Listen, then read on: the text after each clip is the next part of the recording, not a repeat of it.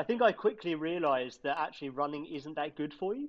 So if you do it 12 months of the year, to be honest, you're probably going to get injured, burn out, or just lose the love of it. Welcome to the Spartan Endurance Series on Spartan Up Podcast with host Johnny Wade. Hey Spartans, we have a fantastic episode for you today. Jonathan Elvin, 2014 Spartan World Champion, Trail Racing World Champion, and great coach. And he's going to give all kinds of tips for how to get better, faster, stronger. You're not going to want to miss this one. This episode of Spartan Up is brought to you by Amazfit. From May 18th to May 31st, Spartan Up listeners can head to us.amazfit.com/pages/Spartan to save $40 on a bundle that includes the Amazfit T-Rex Pro. That's us.amazfit.com/pages/Spartan. Hey, y'all, we're here for another episode of Spartan Up Endurance Podcast. And quite often I'll say anyone who knows Spartan but doesn't know endurance might not know this guest, but that's not the case in this case. This guy's known in the Spartan world and in the endurance world. We're blessed to have John Elbin joining us, originally from the UK, now living in Norway. John, I'm going to describe you as a professional all-round endurance athlete. Is that a fair way to put it? Yeah, I guess so. I'm someone that can't say no to a good challenge, and running is my forte, so I've kind of gone down that road. Cool. Well, let's start with the start of the road. How did you get started in this world, and how did it become your job? Oh, it's been a long time since I've spoken on a podcast or even been at a race, so I've forgotten my standard answer. I'd say probably I started running when I was 20, and before that I played skate hockey, so it's like ice hockey but on wheels, on rollerblades. When I quit I wanted to keep fit, so I started running a bit. And I really enjoyed training, to be honest. I really enjoyed making myself tired, and then I didn't feel lazy because I had to rest. So as long as I made myself tired enough, I was kind of happy.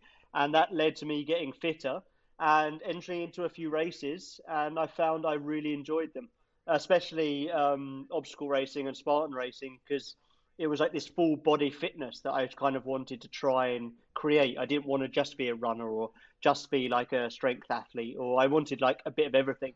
So yeah, I got into obstacle racing and quickly found that for some reason I had a bit of a knack for it, and got into other sports alongside, which really fed well into obstacle racing. So I got into orienteering, and I got into climbing, and I started doing these different things, which when all combined made me a good obstacle racer. So I actually moved to Norway, and that coincided with going to the US for the Spartan World Champs, and somehow managed to win. Even though it was my first time competing internationally, and I didn't really know what I was there for or why I was even there.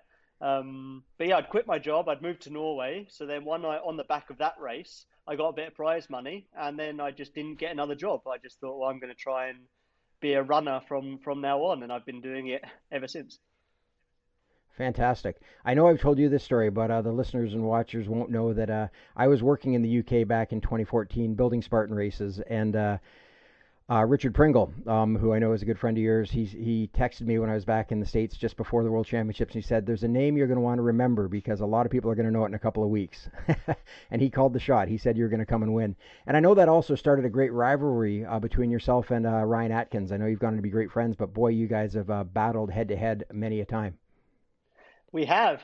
That was the first time I raced Ryan, and it was fun because we were both kind of underdogs in that race, and it's always really fun to be an underdog. But I really think that he thought he had it all sewn up, and he was, to be fair to him, the stronger athlete, and he was better prepared, and he actually knew what he was in for standing on the start line, I think. But somehow I managed to, come first over the line. I won't say it's just because of him missing both spears, but I think that's probably a big contributor. But no, it was fun. Ryan has proved himself many a time on the course, so to think that I have a rivalry with him is pretty cool. Fantastic. So you mentioned about really finding your pace in OCR and sort of carving out that niche as a well-rounded athlete. Were you a competitive runner coming into it, or did that grow out of wanting to become better at OCR? I think I how to put it. I mean, I've always enjoyed running, and I've never really found it as difficult as everyone else seems to find it. So I think I had some sort of natural talent when it came to running. But obstacle racing was definitely my first sport with running. I think I'd entered into a half marathon before my first obstacle race. And that went really well, but I wouldn't say that I was anywhere near like a competitive runner or anything. It was just because my sister did one, so I thought I'd have a go as well. So she actually entered me in for this one. But no, I actually found running through obstacle racing. So what I find really interesting about that is that you've gone on to become known as one of the better runners in obstacle racing. And I remember back when it was mud runs, before Spartan sort of carved itself out as the truly competitive race of the industry. And I remember saying, once runners come to this, like real runners who teach themselves how to do obstacles, you're going to see times just plummeting. And, you know, and that has proven to be the case. You know, Ryan's another guy who's a great runner. But it's interesting to me that you didn't come in from a running background, and yet you are truly one of the strongest runners in the sport. So where else did you hone that running? So you found OCR, did well at that, and then said, hey, I'm going to keep doing this, and I'm going to find other opportunities. Yeah, I think one of the main reasons I really improved with the running is because I wasn't comparing myself as an athlete to other obstacle races. I was comparing myself running-wise to runners and strength-wise to climbers, and I was actually looking at other sports and thinking, well, they're that good at running in that sport, so I'm not that good at running, and that really gives you this hunger to improve. But yeah, there's been a lot of runners that have tried to come into obstacle racing, and I think there is just a special type of runner or person that really thrives in an obstacle race. And I think for some reason I had that, and it's that kind of grit that you get knocked down and you get straight back up again. You go into an obstacle hard and you leave it hard. And a lot of traditional runners that are used to just putting out the same pace mile after mile, they struggle with this kind of stop start and this getting dragged through a bush backwards and getting dumped in some cold water and stuff. So I think my heart kind of drove me through that. Like, I was always known in the hockey world as the person that didn't quit. I'd really just give it everything through to the end. And that's a big component in obstacle racing that people don't really talk about that much, to be honest, because it is very important just to keep going at it, even though you're getting beat up, because these courses, they do beat you up. Oh, for sure. And so let's talk a bit about that then, how you... I appreciate that you're acknowledging that you came in with some natural talent. Like you say, running wasn't a chore for you. It's something you enjoyed, and you seem to have an affinity for the obstacles as well. And, you know, the climbing has certainly helped with that. But there's still a training component, because there's being naturally good at something and being top of the middle of the pack or back of the leader pack. But to be the front of the leader pack, you have to take that natural ability and then hone it very sharply. So what's been your approach to that? What's been your approach to training to harness that? Yeah, I think, to be honest, my training ethos has really developed and grown as I have grown as an athlete. And I like, back then I had no training ethos except for make myself really tired and then keep myself really tired for so long that suddenly I'm not tired anymore, and then make myself even more tired. And obviously that kind of works when you have a full-time job, because you have to go to work, so you have to rest. As soon as you become a full-time athlete, there's no more forced rest, and you'll just get burnt out and injured.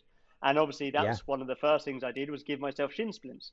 So this happens. And then from then I had to sit down and actually think what training works for me and start developing my training ethos that works for my body, but also works for obstacle racing, because it's a new sport. It's not been around that long, and no one really knows exactly how to train for it. Even the sport is so random. There's a lot of different ways to train for it. And I had to work out what worked for me. So I think over the years, I've definitely developed what has worked for me. And I think I really have started to get somewhere with it. And the pinnacle of that was 2 years ago now, really training for the Trail Running World Championships and actually managing to train really well towards that one race, put on the GB vest, and absolutely hammer that race and come away winning.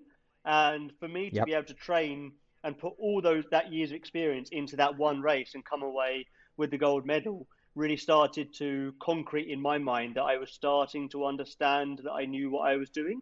So that helped my confidence a lot, because I've never been the most confident of people. And once you start getting more confident, that can also improve. And I really do feel like over the last few years, I've actually come along on the training front, rather than just turning up to a race and thinking, have I trained to make myself better for this race, or am I going to perform well in spite of the training I've been doing, which has probably been making me more tired or worse? Sure. A couple of things you've touched on there. The one is that in the trail racing world, there are a lot of people who do well for many years. Endurance obviously lasts longer than fast twitch. And yet there are some young people that come out and, show great promise and then burn out young. Somebody who wins a race at 19 and isn't still running at 30. So I think that you've identified the importance of training for longevity so that you have a good long career. And then the other thing you mentioned, I've read up recently on fatigue resistance, that they're learning that that's a huge part of endurance, not just, VO2 max and things like that, but the idea of how good are you at continuing once you're fatigued. And it sounds like you that was your original method, which is get yourself as tired as you can and then go further than anyone else will go that tired. So you mentioned that that it's really evolved, and now you have like an actual plan in your mind for this. And there's not really an OCR season in terms of 6 months. We sort of reset each calendar year. There's World Championships at the end of the year, but then they're racing again in January. And you said that with the running, and that being where your real profession is, that it's more of a summer sport.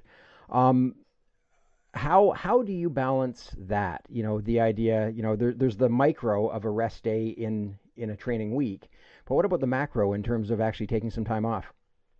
Yeah, I think I quickly realized that actually running isn't that good for you. So if you do it 12 months of the year, to be honest, you're probably going to get injured, burnt out, or just lose the love of it.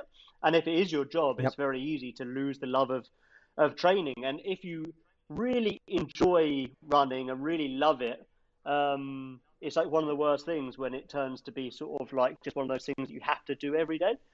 I found this was also off the back of having a long-term injury under one of my feet. Which I actually just managed to fix now because there's been no races during COVID. So I finally actually fixed my foot. When you say under your foot, plantar fasciitis? No, it was I actually broke both sesamoid bones about 4 years ago and just got them fixed with an operation last year. So I've actually been running around two broken bones in my foot for 4 or 5 years. So that off the back of that, I had to change training a lot. I had to really think, how can I build this really big engine, but limit how much time I'm doing on my feet? Unfortunately, living in Norway, there's a lot of snow in the winter, and I already love to go snowshoeing and go cross-country skiing, but I discovered ski touring and randonnée and found that was like the most fun, amazing form of training known to man. Like I could do hours and hours of it on end and build the biggest engine you could possibly imagine. And then come spring, start running. Obviously you have to do it very gradually, like really watch out for like the shins and the feet and just like up the mileage gradually. But then once you do get running again, that engine is insane of what you built over the winter. And it's a really fun thing to do as well. So you just keep wanting to do more of it. So the winter the skiing has turned into like a hobby that's really beneficial. And then I kind of work with running during the summer. But I am finding now that my foot's fixed, I am rediscovering the love for running too. So I've got it good 12 months of the year. That's fantastic. So the idea about finding something a little lower impact where you're not going to lose that cardio and that strength, but you're not going to keep wearing down those repetitious joints. Yeah, and I think everyone can take that away and obviously not do it to the scale that I do it. Like you don't have to do 15,000 meter plus weeks in climb, but just find a form of cross training which you think is fun, because that way it's going to work if it's fun, because you're going to do it a lot more. And then just include it as part of your training. Do it a little bit more in the off season, try and build a big engine, and then keep doing it in the summer as well if you can, especially if it's like biking. And through phasing this training, you're just going to create like a better training stimulus for your body, and you're going to get fitter and stronger rather than just keep banging your head against the wall, which is what running training can be like, to be honest. Sure. And when you're targeting a race like the Trail World Championships or an OCR World Championships, what do you do in terms of tapering? Like, are you somebody who's very specific about 2 weeks before I'm going to lay off, or how do you approach that? To be honest, I race so much traditionally in the summer, I don't really get a proper taper for any race. But for that Trail World Championships, I did have a base building phase, I had a sharpening phase, and then I tried to taper down. And I have learned a lot that if I just start resting, it's not good. Like, I'm an athlete, I'm used to moving all the time. So if you suddenly stop me, I feel like a sack of potatoes, like I feel crap. So I found it's good to do a week of rest and then a week of a little bit harder training the week before the actual event to add some stiffness back into the muscles. And that seemed to have worked for me. But tapering is a lot, it's just a personal thing. And you're just trying to create a certain feeling in your body, like a feeling of primed hunger where you can push. And what sessions it takes to create that feeling could be different from year to year or race to race. It is always going to change. But I've just found to take the sessions you did in sharpening and reduce the amount of reps, but keep the intensity the same, will just make you leave the session feeling hungry because your body has already got used to doing more and being more tired. So if you stop early, you kind of think, oh, I can handle some more, like, let's go. But that's the best time to stop, and then you'll be ready for the race. Okay, that's very applicable to anyone. I think of terms like active rest, and your definition of active rest would be very different than some people's. You know, yeah, your active rest would be their high end training, but it is all scalable, right? Because you don't have to be training for World Championships to have your own goals and ideals.